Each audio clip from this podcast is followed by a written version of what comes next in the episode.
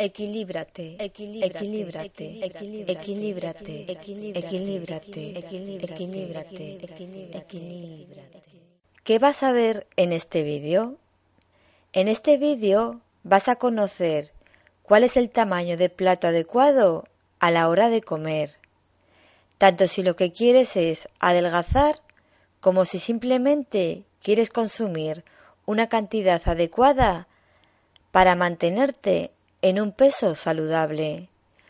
Conocerás también las razones de por qué ese es el tamaño más adecuado. Si quieres adelgazar, algo que debes tener siempre presente es el tamaño del plato que usas para comer.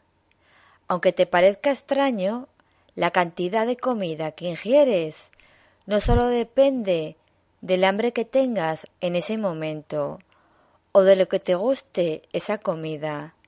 También depende de otros factores, como el tamaño del plato.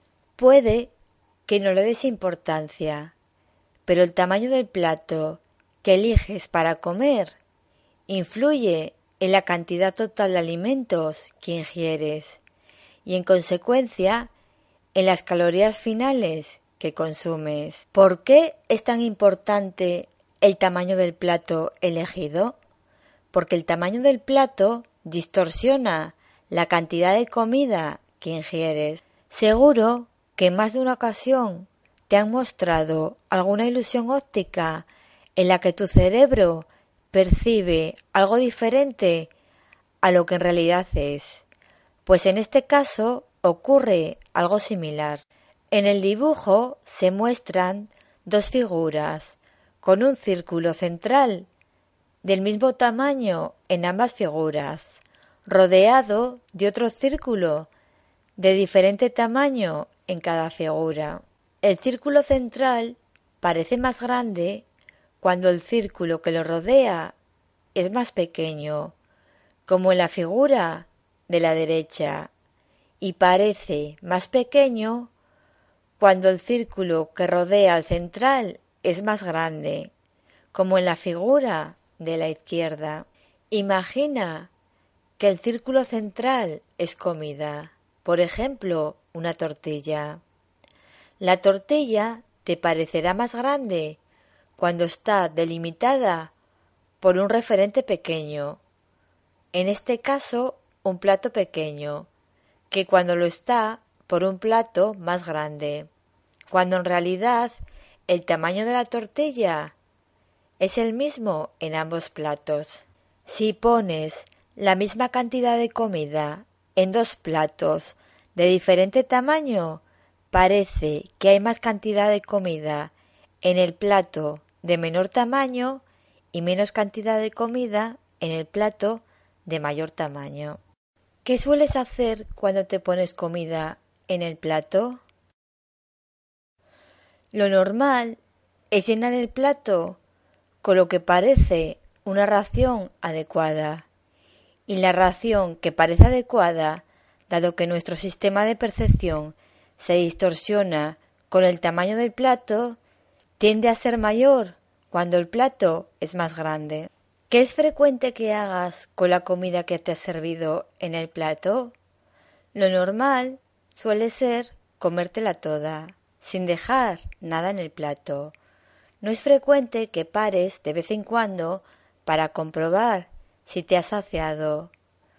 Lo ideal sería que dejaras de comer cuando has consumido lo suficiente para satisfacer tus necesidades energéticas y parar cuando ya no tienes hambre. Pero esto no siempre ocurre así, al menos no en todas las personas. Esto, en parte, tiene su lógica.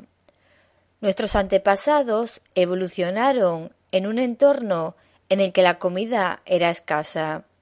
Por eso, llevamos inscrito en nuestros genes el comer tanto como podamos cuando haya disponibilidad de comida y así acumular reservas energéticas.